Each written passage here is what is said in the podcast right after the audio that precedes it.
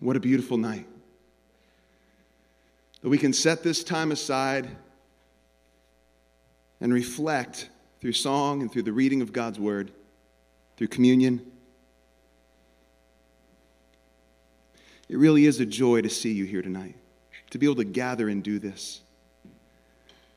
How important is it that we set time aside to remember what is central in our lives? It's vital. We do that for other things that are important to us, don't we? We celebrate anniversaries and birthdays, we celebrate people. And we do this to remember. We don't want to forget how meaningful, how, how, how valued they are in our lives. We want them to know it as well. We're doing that here tonight. I want to read a passage as well as we've heard already several beautiful passages. In Matthew chapter 27, we hear this account.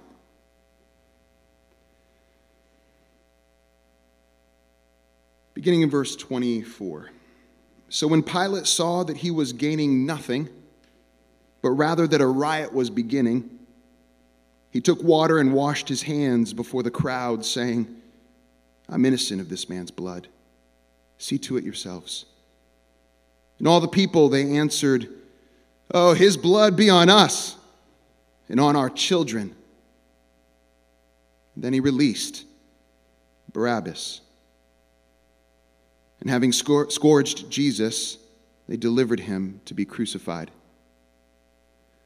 Then the soldiers of the governor took Jesus to the governor's headquarters, and they gathered the whole battalion before him.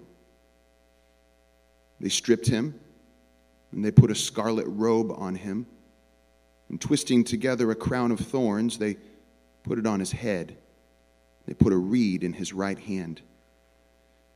And kneeling before him, they mocked him, saying, Hail, King of the Jews! And they spit on him and they took the reed and they struck him on the head.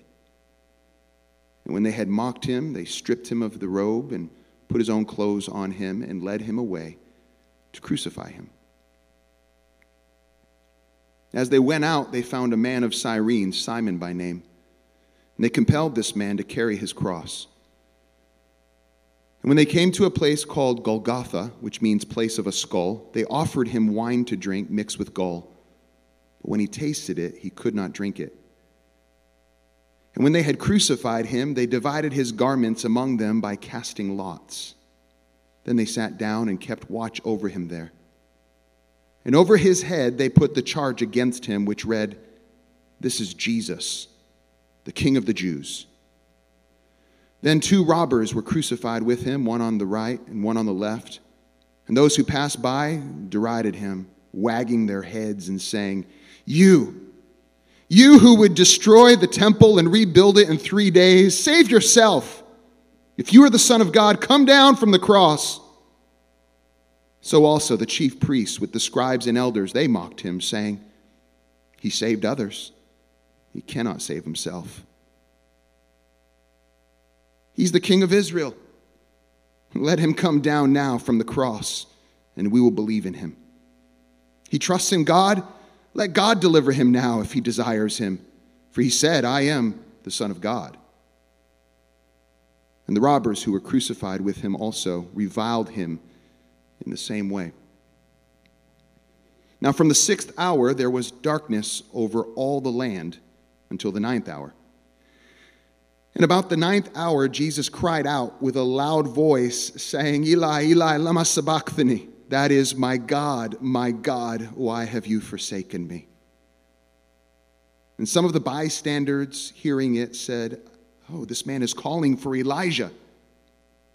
And one of them at once ran and took a sponge and filled it with sour wine and put it on a reed and gave it to him to drink. But the other said, Wait, let us see whether Elijah will come to save him. And Jesus cried out again with a loud voice and yielded up his spirit. We'll pause there.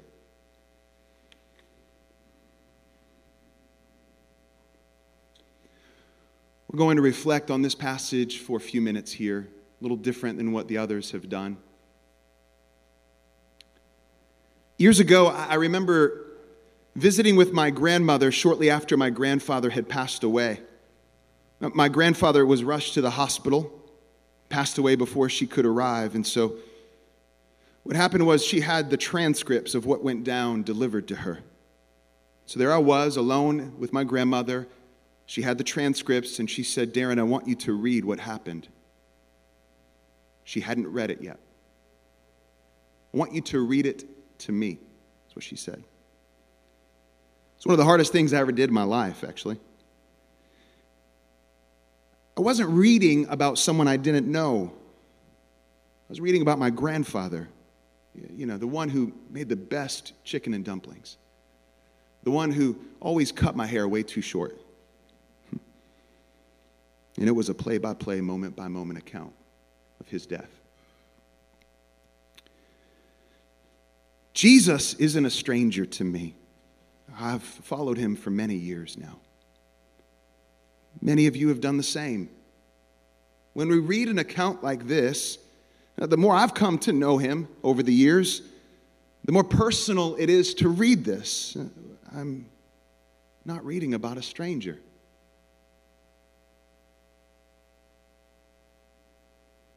What they're doing in this text is what my sin required.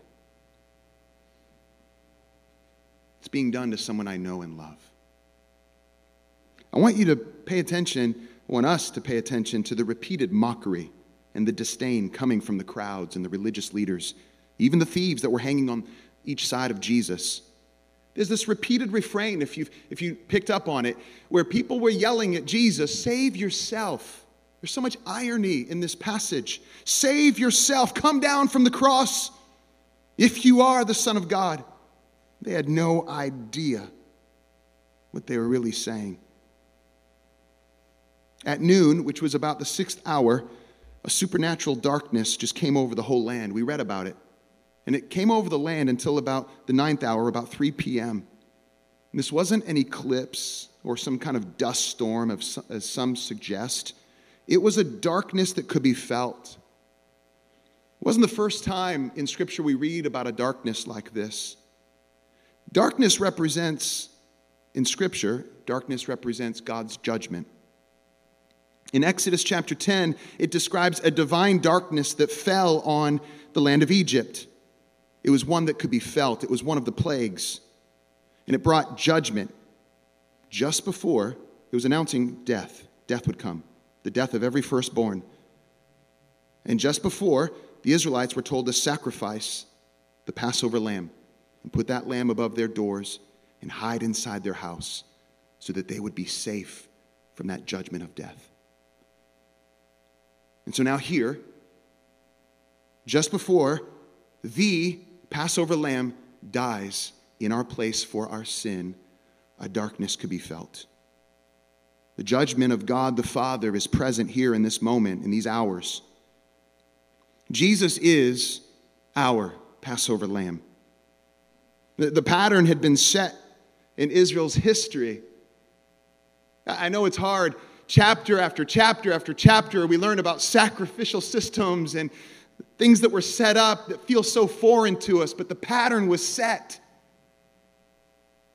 And here Jesus comes in all of, of his humility, and he, he fulfills this, this pattern set through the sacrificial system. He is the ultimate sacrifice that would pay the price, that would open the way. Jesus is fulfilling what the sacrificial system pointed to. He became sin for us. So, first, this evening, let's take a moment and consider the spiritual darkness that we all wrestle with that we've all been swimming in at some point in our life. Second, let's consider the end result of that spiritual darkness if we were to stay in it. The unraveling, the coming undone, the confusion, the emptiness, the deserved judgment that comes our way, the death and separation from God because of that darkness. That's what it leads to. But here in Matthew 27, we see that Jesus, Jesus met our deepest need. He met our deepest need. Enduring the darkness, enduring the judgment, the deserved judgment that we deserve. And He did it alone, He did it for us. No one likes to walk into a dark room alone. I mean, not normally.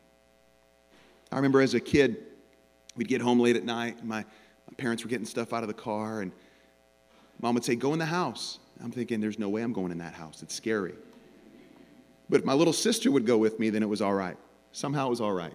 Like, all right, the monster would get her first, and then I'd, I'd, I'd find a way out. Like, you go first.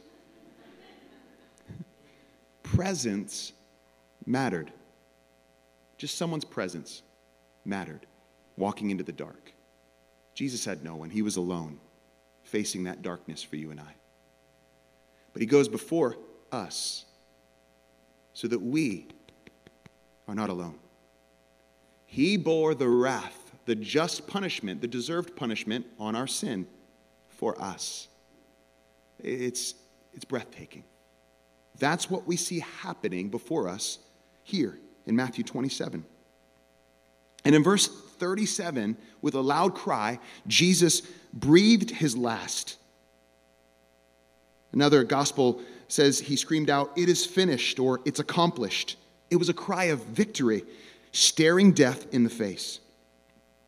And so Jesus' cross really, it should be understood as Jesus' throne. What do I mean? His exaltation, his triumph over our greatest enemy, sin and death. You see what Jesus accomplished there? It was accomplished, that salvation was accomplished because he stayed up on that cross. Because he didn't save himself. Jesus did for us what we could not do for ourselves, church. Here's what happened after he breathed his last. Let's keep reading in verse 51. And behold, the curtain of the temple was torn in two from top to bottom, and the earth shook, and the rocks were split. The tombs also were opened, and many bodies of the saints who had fallen asleep were raised. And coming out of the tombs after his resurrection, they went into the holy city and appeared to many. A sort of parenthesis here, Matthew is emphasizing what happened, it seems, after Jesus raised from the dead here. But as soon as Jesus breathed his last, that curtain in the temple was torn in two. That, that curtain that divided that space, the Holy of Holies, the place where the Ark of the Covenant was. And no one could enter there but once a year, and only the priest. But now that curtain was torn in two, signifying, showing that through Jesus' broken body and shed blood, we have been given full access to God. We've been reconciled to the living God, our sins forgiven. This whole story, this whole story that we have here is about redemption, salvation, relationship, love. We're seeing it unfold. We're celebrating it here tonight. We're remembering it. We cannot pay the penalty of sin. We cannot pay the penalty of our sin. And we cannot overcome the power of sin, which is death. But Jesus did both. Did both. And He did it for you.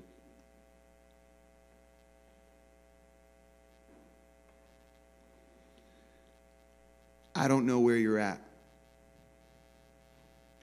I'm not going to give an altar call. But I believe that the Spirit of God is present here tonight. And that if you've been considering the claims of Jesus and wrestling with what it means to know Christ as Savior, and if you've been sitting here hearing these songs and, and, and, hearing the passages read, and now you're starting to see all the puzzle pieces start to come together, you don't get it all, but you're starting to see something is, is here, something real, something rich, something for you. Well, you're right. This is for you. And the Bible clearly invites you to, to put your faith and trust in Jesus. How do you do that? It's an act of surrender. It's saying, Christ, save me from my sin, save me from myself, save me from the darkness I'm swimming in. I recognize what you did for me. I want to live for you. I want to encourage you to do that if you have not done that. And then for all of us here tonight, if, if regardless of where we are, um, it's good for us to allow what we've been reading here and singing about to have its way in our hearts.